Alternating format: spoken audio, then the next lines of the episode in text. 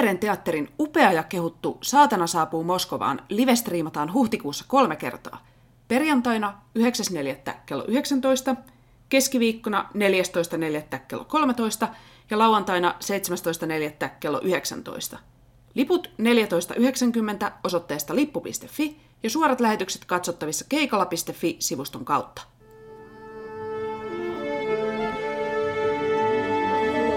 Musikaalimatkassa Siirin ja Lauran kanssa.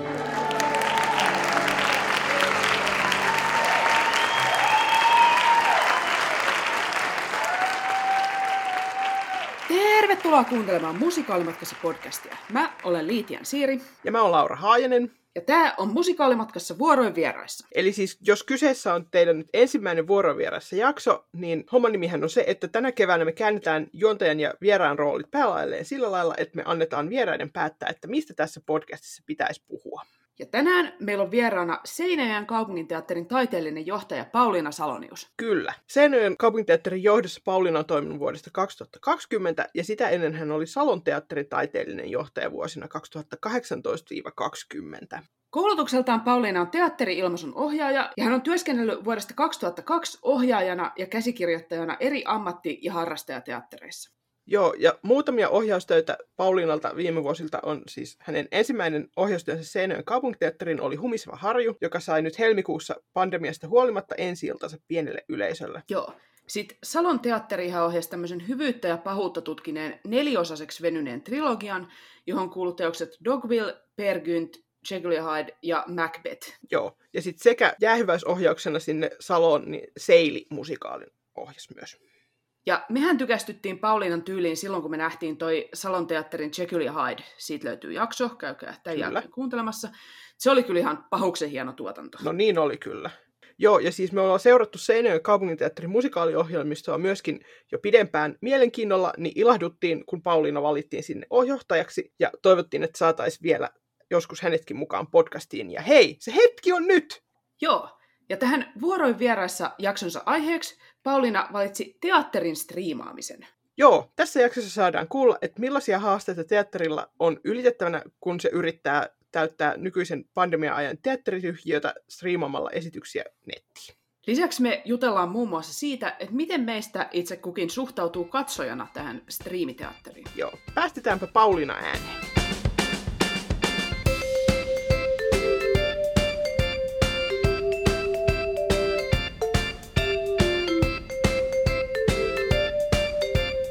Eli ajattelin, että puhutaan tänään striimiteatterista, kun teatterit on varmaan tässä viimeisen vuoden aikana saanut aika paljon yhteydenottoja katsojilta ja kysymyksiä siitä, että voiko ohjelmistoa striimata. Ja nyt teatterit ympäri Suomea ovat myös heränneet näiden striimiesitysten äärelle ja, ja tota, ollaan saatu onnistuneesti koeponnistettua jo striimiesityksiä, niin ajattelin, että olisi varmaan hyvä avata sitä prosessia ja, ja tota, striimiesitysten mahdollistamista myös teattereille tai katsojille, niin puhutaan siitä, koska se on aika kiinnostava prosessi ja eikä niin itsestään selväkään, niin puhutaan siitä tänään. Jos tota, käynnistellään tämä keskustelu vaikka ihan sillä, että kerrotko Pauliina, että millainen tilanne teillä on siellä Seinäjoen kaupunginteatterissa, että teillä on nyt striimiä tulossa, niin missä mennään? Joo, meillä on tulossa striimiä ja, ja me lähdettiin tuossa jo viime syksynä kartottamaan koko meidän ohjelmiston osalta striimioikeuksia ja sekä meidän olemassa olevan että tulevan ohjelmiston osalta. Ja nyt sitten tänä keväänä saatiin hyviä uutisia Ruotsista, että saatiin meidän Peppi-näytelmään koko perheen lasten musikaaliin striimioikeudet ja sitä aloitetaan nyt tällä viikolla harjoittelemaan ja se on meille semmoinen noin kuukauden työrupeama, että iso prosessi. Eli teillähän oli se Peppi jo tota, harjoiteltuna ja ensi ja kaikkea tällaista, mutta nyt sitten vielä tulee siis kuukauden prosessi siihen päälle, että pääsette niinku striimaamaan, niin mitä siinä tapahtuu? No joo, eli kyllähän se käynnistää semmoisen mittavan koko talon prosessin täällä, että meillähän Peppi oli jo ensi viime vuonna, viime keväänä, ja taidettiin olla ihan viimeisiä teattereita, kun silloin ensimmäisessä, tai korona, korona silloin viime maaliskuussa niin vyöryi päälle, niin, niin saatiin teos ensi iltaan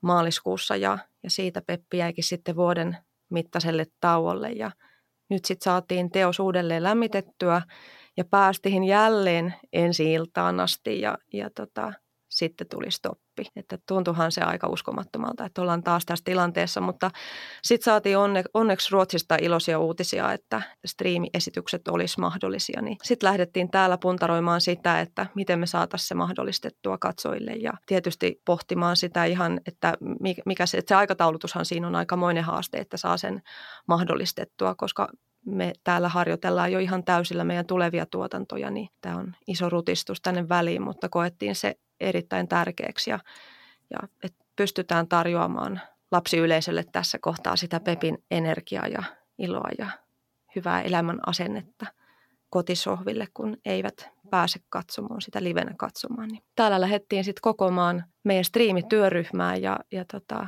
kartuttamaan tilannetta, että mitä se vaatisi kaikilta osastoilta ja lähdettiin suunnittelemaan sitä hanketta, että kuukauden se tosiaan vie, mutta on se sen arvosta. Tämä on meille myöskin ihan ensimmäinen, että tämä on niin meidän talon oma koeponnistus, että ehkä se seuraava striimiesitys on sitten jo, jo helpompi, että nyt ollaan saatu harjoiteltua niin sanotusti, että meillekin uusi.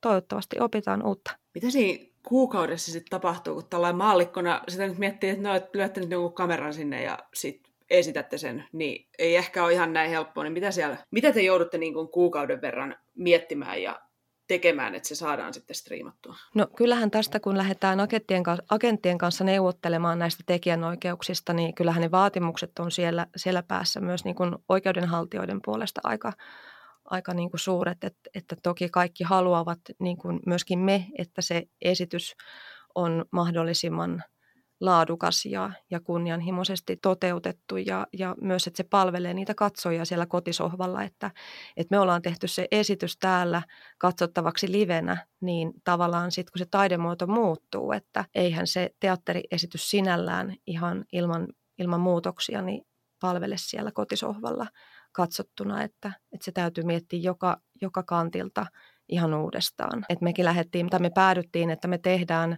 äh, monikamerataltiointi, eli me ei lähdetä live-striimiin tämän PEPin osalta, vaan me tehdään taltiointi neljällä kameralla ja sitten me kuvataan se useasta eri läpimenosta ja mahdollisimman monesta eri kamerakulmasta. Ja, ja sitten me päädyttiin vielä sellaiseen ratkaisuun, että tehdään vielä kamerasta yksi näyttelijä, että kamera menee sinne näyttelijöiden sekaan, niin, niin tota, meillä on mahdollisimman monipuolisesti sitä materiaalia, että me pystytään leikkauspöydällä sitten tavallaan niin kuin tekee se sama asia, mitä tehtäisiin niin kuin live-tilanteessa. Eli me ei niin kuin silloin tarvita sitä live-ohjaajaa, kun se ei tapahdu siinä hetkessä, vaan koettiin, että me saadaan siitä laadukas tällä tavoin, että tehdään se tavallaan tuolla leikkauspöydällä sitten. Ehkä vielä voisi tarkentaa, että mitä siinä on sitten semmoista, mitä pitää muuttaa, kun että kun te olette suunnitellut, että se esitetään livenä ja nyt sitten tuleekin taltiointi, niin jotain tämmöisiä, että mitä konkreettisia muutoksia siellä joudutaan sitten tekemään? No se voi olla oikeastaan mitä vaan, että katsotaan mitä meilläkin nyt kameraharjoituksissa tulee vastaan, mutta, mutta se voi olla asemointia, että joudutaan asemoimaan uudestaan, että jotkut, mitä on tehty näyttämölle, niin asemoinnit, kohtaus, kohtausasettelut ei toimi, että niitä pitää tehdä uudestaan, jotta se näyttää hyvältä ruudussa. Ja sitten tietysti ihan koko se visuaalisuus, että jos ajattelee, että teatteriesitys on suunniteltu katsottavaksi kaukaa, niin mitä tapahtuu, kun sitä teosta yhtäkkiä tarkastellaankin vaikka lähikuvissa, jos puhutaan ihan vaikka maskeeraussuunnittelusta tai, tai pukusuunnittelusta tai valosuunnittelusta tai mistä tahansa, että kyllä meillä on, on siellä myöskin sit valooperaattori, joka, joka tekee työstään koko ajan valoja uudestaan, että se voi olla, että valot on liian kovat tai valo on liian vähän tai että tavallaan se pitää suunnitella kokonaan uudestaan siihen striimiä ajatellen. Jos nyt kehtaa kysyä Tämä siis kuulostaa, että tämä on hyvin tosiaan intensiivinen operaatio, vaatii paljon, niin tuleeko tästä sitten ihan hirveästi taloudellisesti takkiin? Et mitä, mikä teillä on odotuksena? No tämähän on jännä, että kun eihän ole tavallaan mitään vertailukohtaa vielä, että mitä voisi olettaa, mutta kyllä meillä on kovat odotukset, että me uskotaan, että se kohdeyleisö löytyy sieltä kotisohvilta, että lapset, on, lapset ja nuoret on muutenkin tottuneita käyttämään tai katsomaan paljon pädiltä ja, ja telkkarista, niin varmasti se kohdeyleisö on olemassa, mutta toki sekin on sellainen asia, mitä pitää niin kuin miettiä jo siinä, jos, jos pohtii, että mitä tahansa esitystä, että kannattaako sitä lähteä striimaamaan ja onko, tavoittaako se niitä katsojia siellä kotisohvalla, että nämä on kuitenkin sen verran hintavia tuotantoja, että, että mitä tulee tekijänoikeuksiin ja, ja muuhun, että kyllä se täytyy se koko prosessi miettiä monelta kannalta, että, että tuskin näillä voittoa lähdetään tavoittelemaan. Ja milloin tämä päästään sitten näkemään tämä valmistallenne? Meillä on tuossa huhtikuun puolivälin jälkeen on sitten ensimmäinen, että kaiken kaikkiaan meillä on tulos viisi striimiesitystä. Nice. Mutta onhan se tavallaan, sehän luo semmoiset rajattomat mahdollisuudet, että se saavutettavuus toki on siellä olemassa, että, että myynnin mahdollisuudet on olemassa, kun esitys muuttuu yhtäkkiä valtakunnallisesti katsottavaksi, niin, mm. niin ne mahdollisuudethan on olemassa, että nähtäväksi jää. Miten te päädyitte just Peppiin, että miksei esimerkiksi Evitaa tai jotain muuta? Oliko se just sitten nämä tekijänoikeushommelit, mitkä tässä ratkaisi? Joo, no Evitan osalta kyllä, että toki arvo, arvattiin, että, että oikeuksia ei, ei ehkä tule eikä Joo. tullutkaan, mutta, mutta kyllä ne tekijänoikeudet oli, oli toki siinä syynä ja, ja tota, se olisi ollut aika mittava sitten joka tapauksessa, vaikka oltaisikin päästy edes neuvottelemaan näistä, näistä oikeuksista, niin, niin se sitten, että olisiko se striiminä ollut mahdollinen, niin, niin se olisi pitänyt puntaroida monelta eri kantilta ja iso tuotanto, siinä olisi pitänyt pitänyt huomioida niin, niin monta eri asiaa, että joo, mutta toki, toki selvitettiin sekin. Joo. Musta on jotenkin jännä miettiä näitä tavallaan ison maailman musikaalituottajia tässä tilanteessa, että toisaalta heiltä on nyt niinku kaikki rahahanat kiinni ja se ollaan ehkä tässä podcastissa aikaisemminkin todettu, että he on suhteellisen rahanahneita, mutta silti se ei mene sit siihen, että he olisivat ruvennut myymään näitä niin kuin striimioikeuksia. Se ehkä niin. mietityttää mua, että miten paljon siinä on sitä, että he oikeasti on jotenkin huolissaan siitä, että koska nämä nyt, niin kuin otetaan vaikka esimerkiksi Evita, että koska se on tehty livenä esitettäväksi musikaaliksi, niin sitten se tavallaan se menettää jotain niin kuin olennaista se teos, jos siitä tehdään videotallenne ja miten paljon sitten siitä on toisaalta sitä, että ollaan jotenkin huolissa, että, no, että joku istuu siellä joku screen recorderi päällä kuitenkin ja tekee siitä bootlegia, kohta se on YouTubessa ja kukaan ei tule koskaan sitten katsomaan nämä livenä, että tavallaan luodaan tällaista mieluummin niukkuutta, että tämä on mm. ehkä eihän tähän ole mitään vastauksia, mutta tämä mietityttää mua, kun näitä on itse pohdiskellut näitä striimiasioita. Joo, ja mitä tässäkin on tullut vastaan, niin syitä on varmasti monia, mutta ihan niin kuin se lähtökohtainen asetelma siinä, että kun teos on kirjoitettu näyttämölle, niin, niin se on ehkä jo se lähtökohtainen syy, että sitä ei ole kirjoitettu televisioon. Niin, niin se, se voi olla semmoinen, mikä, mikä on yksi siellä niin kuin pohjalla, mutta sitten myös se teoksen, ehkä se asema tulevaisuudessa, että moni näytelmä voi olla vasta esimerkiksi tiensä kaaren alussa teatterissa, niin halutaan vaalia sitä teatterillista perintöä, että ei lähdetä striimaamaan sitä, mutta ja my, myös sit se, että, että jos se striimi ei ole tarpeeksi laadukas, tai, tai sitä, sitä varmasti se pelko siellä osittain on, että, että voiko se sitten jotenkin vahingoittaa sen alkuperäisen teoksen asemaa. Niin mm. se varmasti myös. Niin on näissä, kun näitä tiettyjä isoja musikaaleja vartioidaan tavallaan sitä brändiä hirveän tiukasti jo siinä, että joku teatteri jossain keskellä ei mitään niin kuin tavallaan Broadwayn näkökulmasta tekee jonkun teoksen, niin silti se ollaan niin kuin hirveän tiukkoja, että te teette sen sitten näin tai tätä te ette tee. Niin onhan siinä ihan todella eri potentiaalia, että jos se tehdäänkin tallenteeksi, joka on periaatteessa ostettavissa mistä tahansa lippu sinne, niin sitten jos se on just ei niin laadukas, niin se kyllä leviää ihan, ihan eri tavalla. Totta. Kyllä. Ja sitten on myös, myös se, niitä syitä, niin kuin sanoin, niin niitä voi olla monia ja kaikkia en varmasti, varmasti edes tiedä, eivät, eikä niitä kerrota, mutta, mutta sitten on myös nämä suunnitelmissa olevat AV-teokset, mitä voi olla esimerkiksi suurista musikaaleista tai, tai näytelmistä, mm. niin, niin mm. siellä on tiukkoja ehtoja, että ne toki sanelee sit myöskin sitä, että mitä voi tehdä ja, ja mitä ei. Okei, no hei, millainen on meillä itse kunkin mielestä sitten taas niin tällainen hyvä teatteritallenne tai striimi? Että voiko kaikenlaiset teokset tehdä hyviä videotallenteita vai sopiiko jotkut teokset ehkä paremmin siihen kuin toiset? Mites? No mä mietin, että mulle henkilökohtaisesti kyllä paras striimi, ja tämä on tavallaan tämä vastaus on tällä korona-aikaan huijausta, koska ei tällaisia voi olla, mutta mulle se on sellainen, mikä tulee niin kuin leffateattereihin mieluiten livenä tai sitten mm. sellaisena tallenteena, mikä tulee niin kuin yhtä aikaa leffateattereihin, että sanotaan, että se oopperan kummituksen 25-vuotiskonsertti esimerkiksi, se on sellainen, mistä mulla on itsellä aika lämpimät muistot. Että jotenkin ensinkin, kun se teos on semmoinen iso ja näyttävä, niin se on musta ihanaa päästä katsomaan sitä niin kuin isolta kankaalta, että ei voi olla siellä Royal Albert Hallissa livenä, mutta tämä on melkein yhtä hyvä. Ja jotenkin sit siinä on kuitenkin se jaetun kokemuksen tunne, että sanotaan, että vaikka se tulisi tallenteena, niin se tulee kuitenkin, että sulla on se muu leffateatteriyleisö siinä mukana, ja mm. ehkä sä myös tiedät, että samaan aikaan muissa leffateattereissa ollaan sen saman kokemuksen äärellä, ja totta kai näissä niin kuin omalle ruudulle, omaan kotiin tulevissa striimeissä on myös toi, että jossain on joitain muita.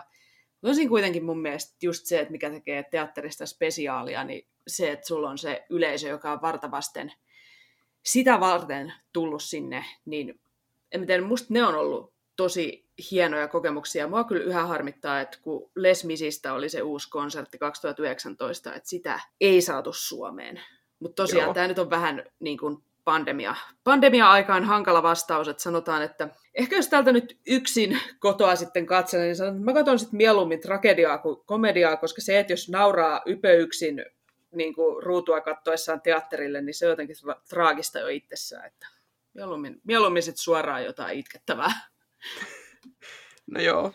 Siis mä oon kyllä aika samaa mieltä tosta, siis niin kuin kaikesta, mitä sä sanoit, ja mua kyllä kanssa syötää Lesmisin konsertti, ettei sitä täällä Suomessa nähty, mutta... Eikä ollut siis, ei ollut yrityksen puutteesta myöskään, mehän kirjelmöitiin jonnekin, tota, tai ketkä me, ainakin minä, tuonne maahantuojalle, joka niitä on tuonut aikaisemmin, että saataisiko sitä, mutta se oli jotenkin kiinni sit siitä, että sitä ei haluttu myydä. Sääli. Just. No niin. Joo. Ei taas raha kelvannut. Mm. Ja mä koen jotenkin, mä oon joutunut op, oikein opettelemaan tässä vuoden aikana katsomaan näitä striimejä, että, että huomaa, että siinä on, siinä on selkeä opinpaikka myös katsojana, että, ja sehän vaatii semmoisen keskeytyksettömän niin kuin, tilanteen tai sellaisen, että et saa täysin rauhassa katsoa, koska se, se tilanne on niin eri. Mutta mm. itse kanssa niin kallistun siihen, että, että se tunne, kun tietää, että se on livenä siellä toisessa päässä ja näyttelijät, nyt se H-hetki lähestyy ja näyttelijät on siellä esiripun takana ja se tavallaan yhteinen tila ja yhteinen tunne siitä, siitä, että nyt se, nyt se lähestyy ja nyt se alkaa ja, ja että esiintyjät on oikeasti si, siinä hetkenä esiintyy siellä, siellä jossakin teatterissa, niin, niin se luo semmoisen ihan tietyn tunteen siihen katsojakokemukseen, että, että, että ne on ehkä ollut parhaita, mutta, mutta ehkä mä oon kuitenkin itse kokenut mielekkääksi nämä, niin kuin, että mitä, mitä striimeillä on onnistuttu luomaan niin kuin uusia sisältöjä, että ne, ne on ollut kiinnostavia, koska niin kuin, tä, tässä on niin kuin jokainen joutunut vähän opettelemaan ja kehittämään uutta, niin, niin ne on ollut mulle sitten taas jotenkin semmoisia virkistäviä. Ja muutenkin, että, että mikä, miten on saatu joku, jotain teosta niin kuin tukemaan jotain striimimateriaalia, että on se sitten teosesittelyä tai mitä tahansa semmoista – striimimateriaalia, niin, niin ne on ollut ehkä kiinnostavia, mutta, mutta mä en ole vielä ihan päässyt näihin näytelmiin niin vahvasti sisään, vaikka katsonut niitä toki tosi monia. Mites tota, jos mä heitän tavallaan tällaisen vähän ehkä provosoivan väitteen täältä, että tosiaan mä olen huono katsomaan striimejä. Mulle nämä striimit ei vaan, vaikka mä miettisin sitä asiaa miten päin, niin se ei vaan tunnu yhtä kiinnostavalta kuin live-teatteri. Ja mun on jotenkin todella vaikea suhtautua siihen, niin samaistutteko vai oletteko eri mieltä? No mä samaistun kyllä. Mä siis, samaistun myös.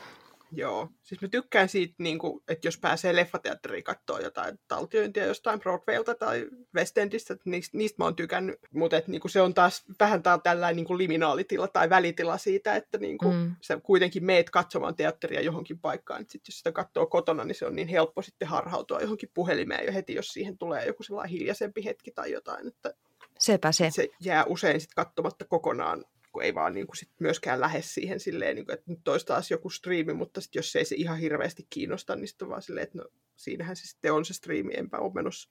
Mm. Tämä juuri, ja sitten sit puuttuu se tärkein, se yhteisöllisyys, mikä on niin vahvasti osa sitä kokemusta, no, ja sitten tietysti vuorovaikutus esiintyjien mm. kanssa, niin, niin ei, ei, sitä vielä, ei sitä voi verrata. Joo, siis mulla on tällainen kokemus, että mä siis pidin etäluennon tuossa vähän aikaa sitten. Ja musta jo se oli aivan hirveätä tällainen niin kuin sen luennon pitäjänä, että huudat sinne jonnekin tyhjyyteen ja sä tiedät, että siellä on 30 ihmistä linjoilla ja ne ei näy, ne ei kuulu. Ja sitten on sillä että mä, mä puhun ja puhun ja ei, niin kuin, ei mitään kontrollia, että onko se edes mitä mun suusta tulee ulos, onko se järkevää vai ei, koska mä en voi päätellä sitä siitä, että jos mä olisin livenä, jos se olisi 30 ihmistä, jotka kattoisi mua sillä hätääntyneenä, että toi puhuu kielillä.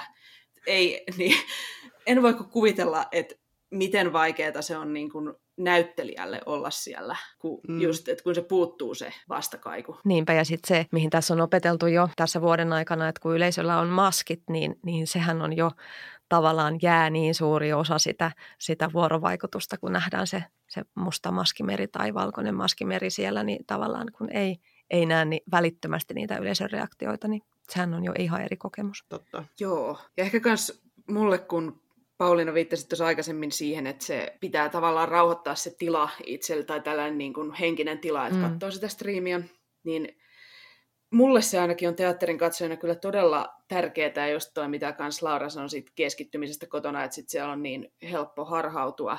Niin jotenkin se, että miten se fyysinen teatterisali on tavallaan niin kuin pyhitetty sille, että siellä sä keskityt siihen touhuun, ja jotenkin sun täytyy vähän niin kuin valmistaa itse siihen kokemukseen, että sun täytyy pukeutua jotenkin mieluummin niin kuin muuhun kuin johonkin verkkareihin kautta reikäiseen säkkiin, mitä sä voit kotona käyttää, ja sitten ihan niin kuin konkreettisesti mentävä sinne. Ja sitten kun se tapahtuu mm. siinä samassa tilassa, niin kyllähän se kiinnittää huomion ihan eri tavalla sit kun se, kun se on siellä ruudulla. Että kun nykyään kaikki muukin on ruudulla, niin onhan tämä Sepä se. ehkä tästä.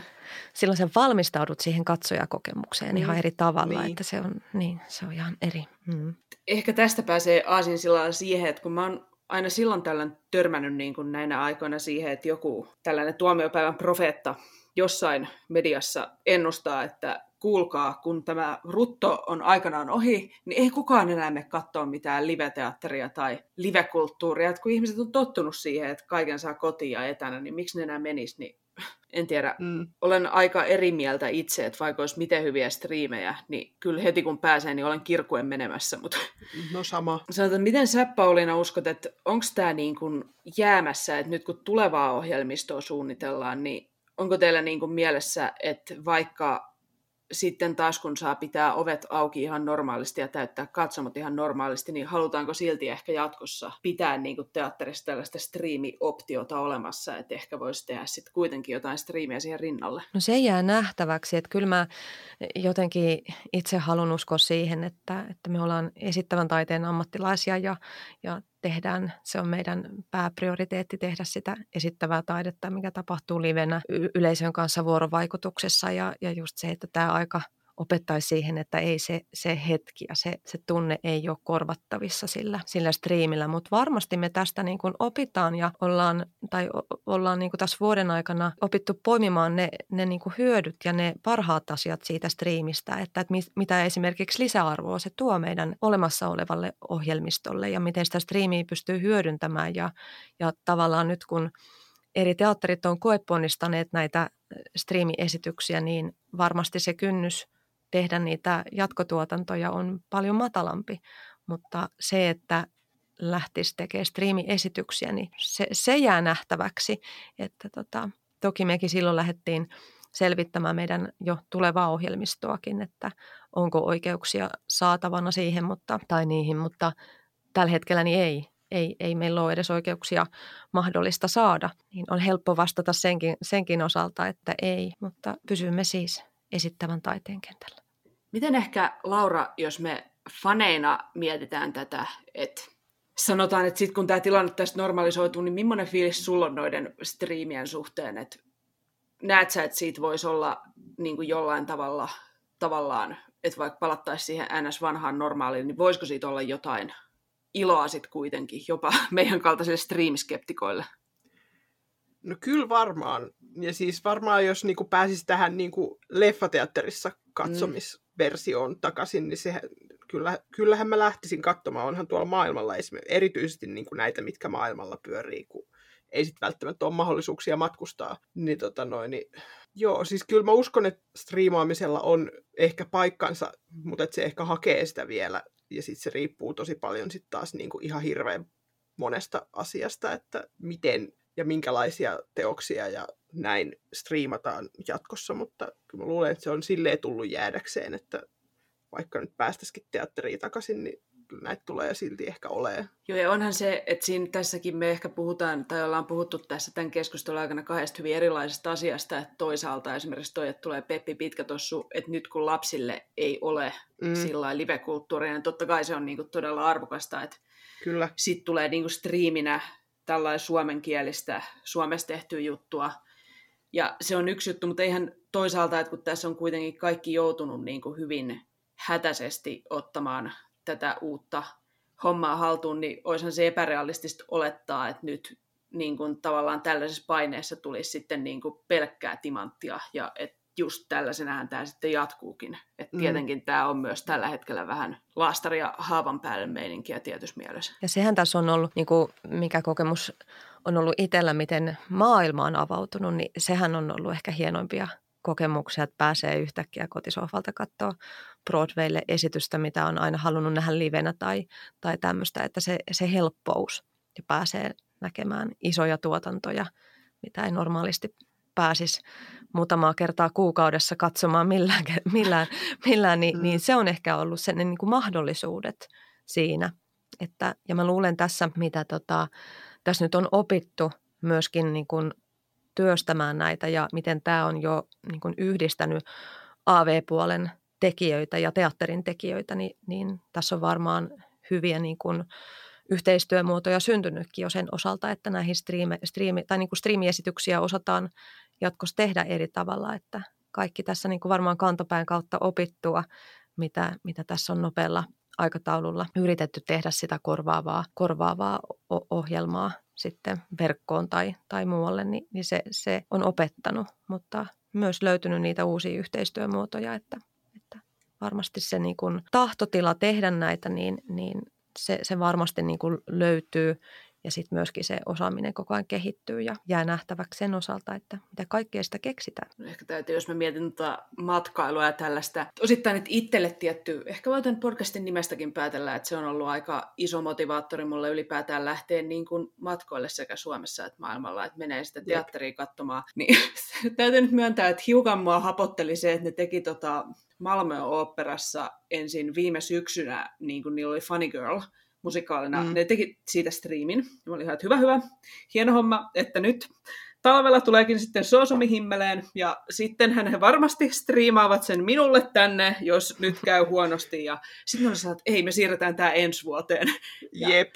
Tavallaan mä oon sellainen, että no, et ehkä silloin pääsee jo Ruotsiin ja ehkä pääsee näkemään se oikeasti, mutta samaan aikaan hapottaa sillä ihan hiukan, että no, olisi nyt ollut tässä nyt jo tässä vaiheessa tätä pandemiaa ihan kiva päästä katsoa edes striiminä Soosomi himmeleen.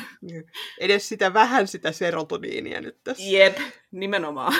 Joo. Mutta miten te sitten, mä kysyn vuorostani kysymyksen teiltä, että miten te sen koette sitten, jos, jos te olette nähnyt jonkun esityksen striiminä, minkä te olette aina halunnut nähdä ja sitten, sitten tulisi se uutinen, että no nyt se tulee, tulee Suomeen, niin, niin koetteko te, että se on, innostus on silti yhtä, yhtä suuri sitä teosta kohtaa vai, vai viekö se sen hohdon siltä, että on nähnyt se striiminä? Kyllä mä uskoisin, että ei se hohto ainakaan häviä siitä mihinkään, jos on oikeasti joku sellainen, mistä niinku tykkää hirveästi. Niin... Joo. niin tähän vähentää sama kuin mitä joskus bootleggien yhteydessä nousee esille, että mm onko se, että jos jostain teoksesta leviää bootleg, niin tavallaan, että toimiiko se ilmaisena mainoksena ja ne innostuu siitä, jotka näkee sen, vai onko se sellainen, että tämä on nyt nähty. Ehkä mullekin sanotaan, että mä ehkä ylipäätään katson striiminä vaan sellaisia juttuja, mitkä mua todella kiinnostaa jo valmiiksi, niin sittenhän se olisi niin kuin, että sen täytyisi olla aika raju pettymys, jos se olisi sillä että no itse asiassa tämä ei nyt oikein ollutkaan mistään kotoisin, että ei mun tarvii nähdä tätä, jos tämä tulee Suomeen, että sit niin kun, niin. Et, niin kun tavallaan ehkä silloin mä olen yksityishenkilönä hyvin iloinen, että se tapahtui sitten siinä striimissä, eikä sillä että menen sinne sitten niin kuin ensi iltaa isoilla odotuksilla on sillä että no tämä olikin sitten tämmöinen juttu. Mutta toisaalta, no, siis joskushan mulle on tietyssä mielessä käynyt toi jopa toisinpäin, että esimerkiksi tämä Notre Dame de Paris-musikaali, mistä on mm. DVD olemassa, niin mä oon niin sitä DVDtä katsonut, mä ajattelin, että tämä musiikki on hirveän hyvää, ja, mutta et onpa oikein kuolettavan tylsä ohjaus, mä niin kuin, jos tarvii nukahtaa, niin tämä filmi pyörimään. Sitten kuitenkin mentiin kattoon sitä sinne Lontooseen. Periaatteessa se oli replikaohjaus, mutta sitä oli vähän piristetty sinne livenä. Ja mä olin siellä ihan oikeasti, että ei vitsi, että tämähän on niin kuin näin, näin hyvä livenä, että on paljon parempi kuin mitä mm. mä olisin ikinä siitä tallenteesta voinut arvata. Että toisaalta se voi, niin kuin, se voi myös niin kuin herättää, herättää sen mielenkiinnon ja sit jotenkin kuitenkin se live-elämys on jotain niin kuin vielä ihan eri tasolla spesiaalia kuin mitä se tallenteen kattominen oli. Jep. Ja siis mä, mä tykkään vertailla eri tuotantoja, ja niin, kun, niin sit siinä on myöskin se, että jos mä oon nähnyt jonkun jostain West Endiltä jonkun striimin, ja sitten jos se tulee uutinen, että no nyt se tulee Suomeen, ja jos mä oon, erityisesti jos mä oon tykännyt siitä, mutta sitten mä oon silleen, että jes, nyt mä pääsen näkemään Suomen version tästä, mm. että tämä on kuitenkin erilainen kuin mitä se oli se striimi, niin pakko nähdä myöskin se jo ihan vaan vertailun vuoksi. Ja täällä on nyt kuitenkin tässä yksi ihminen, joka meni kerran Saksaan katsomaan peruttua teatteriesitystä sen takia, että hän oli katsonut bootlegin, että onhan näitä. Onhan näitä. Miten sä tuota, Pauliina itse näet tämän saman, että jos sä vastaat omaan kysymykseen? Niin... No niin, sepä onkin. onkin. Siksi mä kysyin sitä teiltä. Tota, niin, se on aika, aika tota, mäpä en osaa siihen itse vastata, että, että se on vähän kaksipiippunen juttu, että niin, miten sen sitten ajattelee, että itsellä on kyllä käynyt niin, että on ollut esimerkiksi yksi teos, mitä on odottanut Broadwaylla il, ilta toisen jälkeen, että saa Nimiä pöytään, se on Hamilton, eikö vaan, että se on Hamilton? on, tietenkin. Mm-hmm. Niin, niin jotenkin se, että luodaan jo niin kovat niin kuin odotusarvot teokselle, että, että se, on, se on jotain, jotain ennennäkemätöntä ja mullistavaa koko teatterikentällä ja, ja sitten se harmistus, kun ei saa siihen lippuja, ei millään ja halu nähdä se on ihan valtava. Ja odotin myöskin, että, että tämä Hamiltonin striimi tallenne, tallenne sekin oli niin tota, valmistu ja jotenkin sitten, onko se sitten just se, että luodaan niin kovat, kovat ne tota, paineet sille esitykselle jo ennakkoon, että se, se on jotain maata mullistavaa. Ja, ja mä uskon nimenomaan, että se kokemus sitä olisi ollut livenä, että olihan se uskomattoman hieno esitys, että siitä ei ole kysymys, mutta ehkä se on just se oma kokemattomuus striimikatsojana, se, että ei osaa katsoa sitä esitystä niin kuin striiminä, että, se, että koko ajan aistii vaan sen tunnelman, että jos mä olisin ollut katsomossa tuolla, niin mä olisin kokenut näin, mutta, mutta ja myöskin sitten se jotenkin kotona se ei vaan se tuu tärykalvoille samalla tavalla se, että siinäkin on niin, mm. niin upea se musa mm. ja, ja tota, että se jotenkin se jää niin kuin kokonaistaideteoksena väistämättä vajaaksi se elämys niin, että, että mä, mä en ole niin kuin suurta nautintoa saanut. Ja siinä se ehkä oli just sen teoksen kohdalla se pettymys siinä, että, että olisi halunnut olla siellä. Ja nyt sitten, että en, en tiedä, että menisikö sen katsomaan, mutta nyt musta tuntuu, että mä oon sen nähnyt. että, että niin, mutta mieluummin olisin ollut katsomassa siellä, siellä livenä ja, ja yhtymässä siihen hypetykseen, mitä, mitä teos on saanut. Musta on jotenkin tosi jännä, koska mehän käytiin katsomassa se silloin Lontoossa pari vuotta sitten. Joo. Itse asiassa mulla heräsi todella pitkälle siitä Lontoon versiosta noin samat fiilikset, että tuntuu, että tätä on hypetetty niin paljon, että vaikka nämä niin kuin seisoisi täällä päällään, niin Joo. niin se ei tuu, niin kuin, että se ei vaan, että ei mikään, mikään ei ole niin. niin hienoa kuin mitä se hype antaa ymmärtää, niin vähän vaikka niin kuin nähtiinkin se livenä, niin itse asiassa mulle tuli siitä vähän sama fiilis, että jos tämä nyt tulisi jollekin maailmankiertueelle ja tulisi Suomeen, niin se ei olisi mitenkään itsestään selvää, että mä menisin sen enää Jep. toista katsomaan.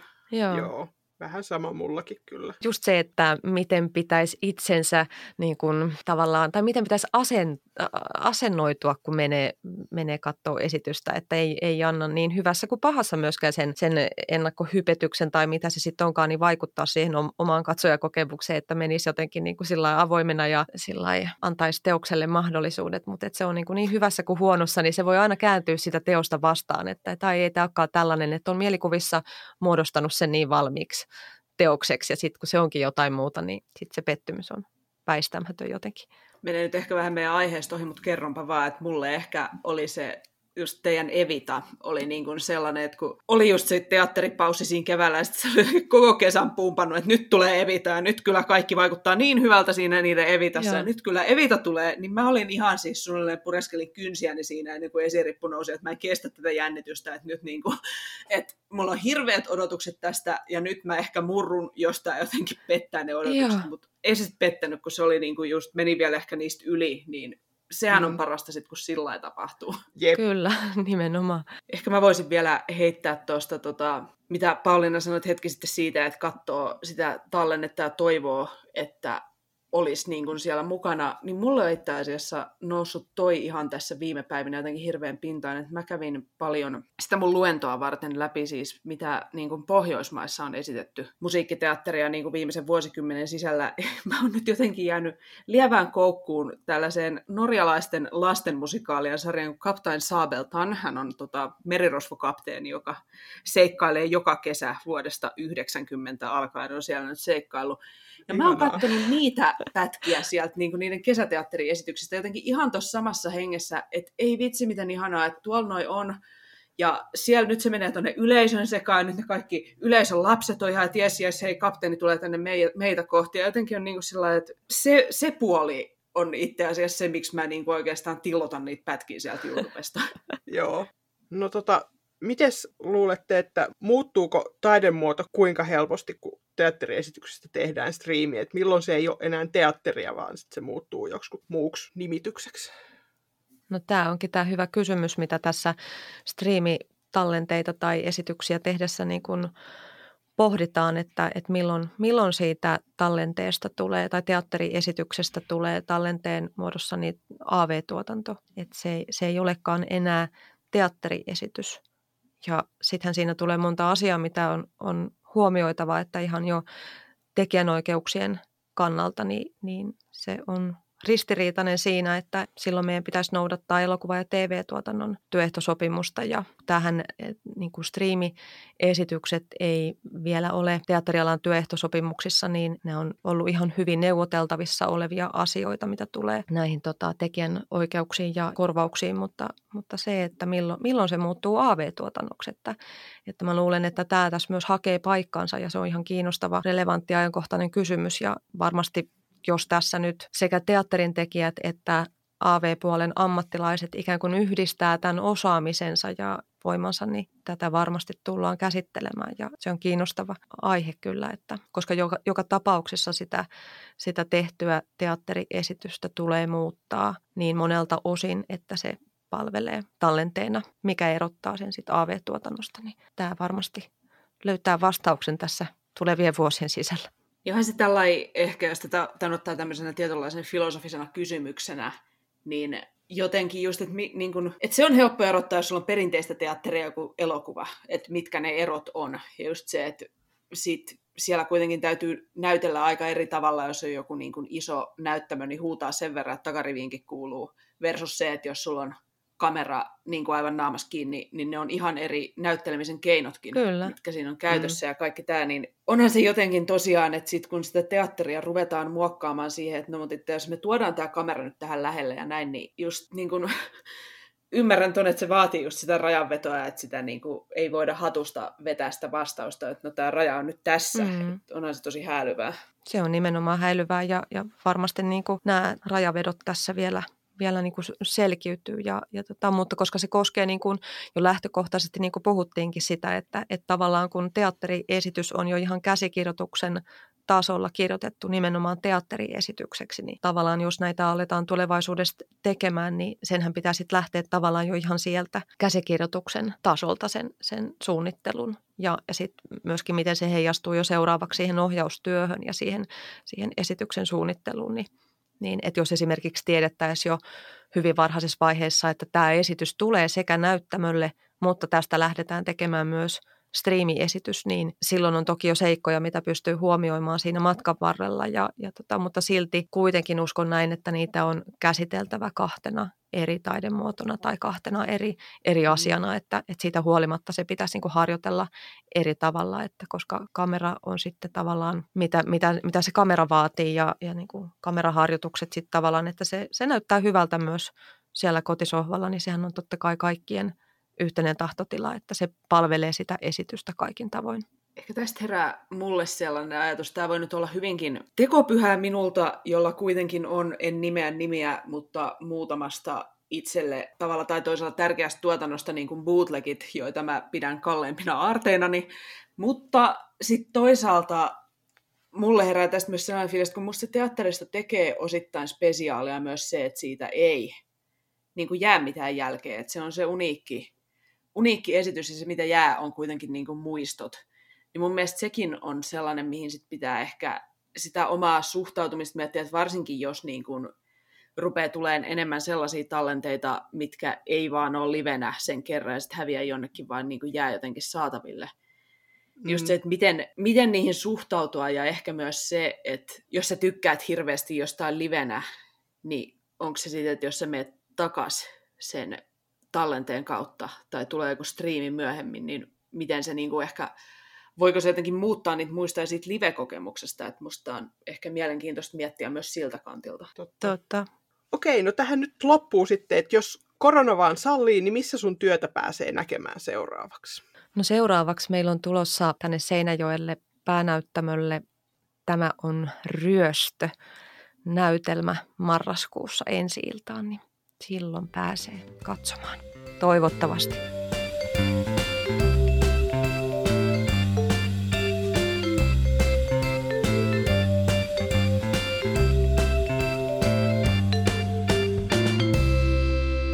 Kiitos Pauliina, kun tulit vuoroin vieraissa vieraaksi. Kyllä, kiitos. Ja muuttuneiden äänitysaikataulujen takia seuraavaa jaksoa joudutte ikävä kyllä odottamaan hiukan tavanomaista pidempään, mutta hyvähän jaksaa tunnetusti odottaa, ja sitä onkin tosiaan luvassa, koska seuraavassa jaksossa meillä on vieraana teatterin ja draaman tutkimuksen professori ja dramaturgi Hanna Suutela. Ja mistä Hanna sit haluaa puhua? Pysy kuulolla, niin saat pian tietää. Kyllä.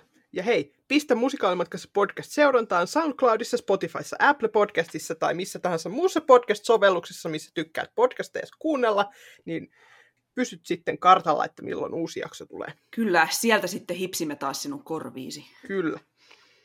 Mutta joo, sitä hipsintää odotellessa heitelkäähän meidän suuntaan vähän viestejä siitä, että mitä ajatuksia tämä jakso teissä herätti. Joo, tykkäättekö te katsoa striimiteatteria ja mitkä on teidän mielestänne sen hyviä ja huonoja puolia, entä mikä on ollut erityisen hyvä näkemänne teatteristriimi. Ja sitten myös striimeillä esiintyneet näyttelijät, meitä kiinnostaisi kuulla, että millainen kokemus se on ollut. Että Oletteko te näytellyt tietoisesti eri tavalla kuin jos te olisitte livenä? Ja miltä tuntuu, kun se yleisö on jossain siellä diginä kaukana olemassa, mutta se ei ole siinä paikalla? Joo, kertokaa meille. Me ollaan somessa Facebookissa nimellä Musikaalimatkassa, Twitterissä at musikaalimatka tai sähköpostia saa laittaa osoitteeseen musikaalimatkassa at gmail.com. Joo, ja jos tätä oli nyt kiva striimailla tätä jaksoa, niin jakakaa eteenpäin. Me arvostetaan. Kyllä. Ja nyt Musikaalimatkassa kiittää ja kuittaa. Siiri kiittää. Ja Laura kuittaa.